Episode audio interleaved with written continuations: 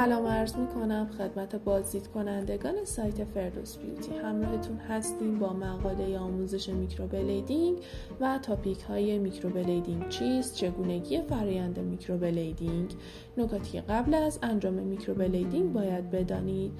هنگام آموزش microblading چه مهارت هایی کسب می کنید هفت مهارت که هنگام آموزش microblading خواهید آموخت و همینطور سوالات متداول.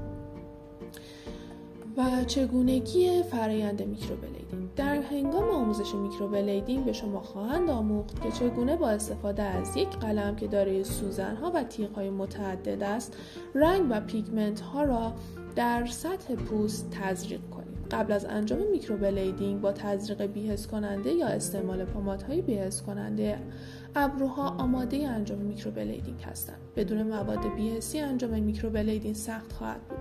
زیرا ممکن است مشتری تحمل درد آن را نداشته باشد و اجازه ندهد به خوبی کارتون را انجام بدید با فشار ملایم با فشار ملایم دست تیغ ها و سوزن ها خراش هایی به شکل تار مو ایجاد می کنند که بعد از بهبود یافتن تشخیص آنها از تار ابروی واقعی سخت خواهد بود.